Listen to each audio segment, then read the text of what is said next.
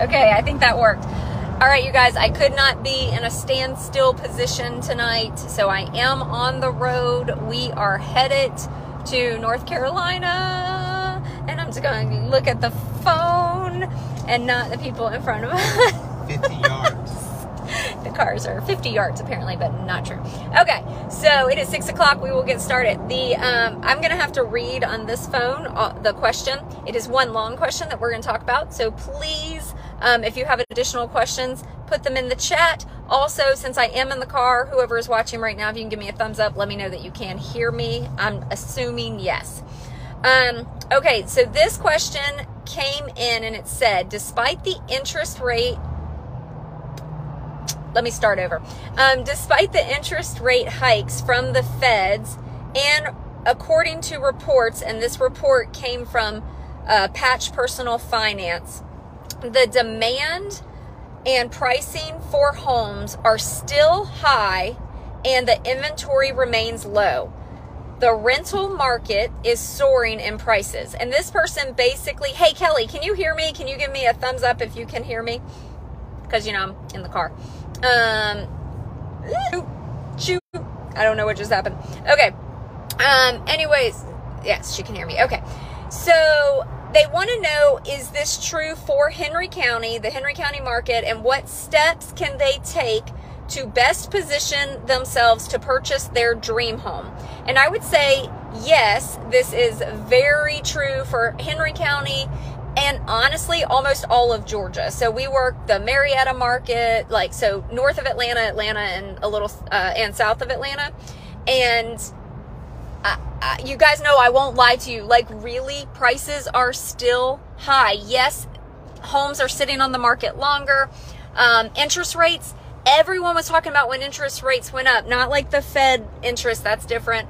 But when the interest rates for home loans went up, everyone was freaking out and talking about it. Nobody talked about it when they came back down. So they actually came back down to right at 5%, which remember, guys, this is not terrible. Like 5% interest rate is not that big of a deal. Um, I get it. It costs more than to buy a home, but that's a pretty normal, good interest rate. So, as the interest rates have impacted some people, it is not impacting the majority. The inventory is still so low. Just think of new construction. You probably feel like you're seeing a lot of new construction, but we are so far behind on homes that are needed for people that are quote unquote homeless, like renting, they're running, their leases are running out. If leases continue to run out the way they are, we are going to continue to have a shortage of homes to purchase. So I know this is like a lot, and I don't know if you guys are following all of this in the news. I would recommend you don't. I would recommend get with a real estate professional and really dive into the market that you're looking to purchase in.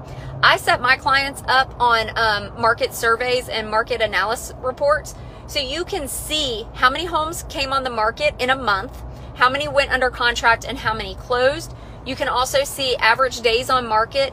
We went from before the pan or like right at the beginning of the pandemic and everything.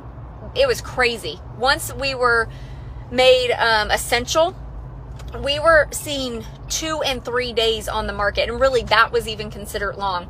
We are back to about 45 days.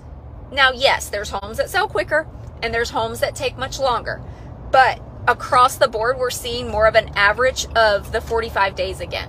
So, um, I guess that really answers that question. Did you guys have any others? Put them in the chat. Pre pandemic rates, really? Yes. Um, yes, before the pandemic, we are hitting right back to the 5% interest rates, average days on market, 45 to 60 days. Thank you, Shelby. So, yes, it's not, that doesn't dictate a crash or any any of this other stuff that people are talking about. So really just get to know your market. Do not purchase nor not purchase out of fear.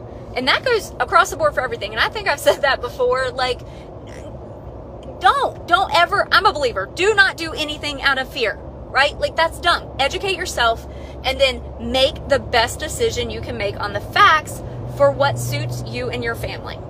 All right, I think that was it. Um, oh, and Jamie's question is Gotta love Jamie. Grilled chicken or fried?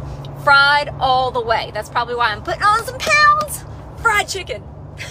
so, all right, it is 6.05. You guys have a great weekend, great night with your family, and pray for me and Jordan because Mark's driving all the way to North Carolina.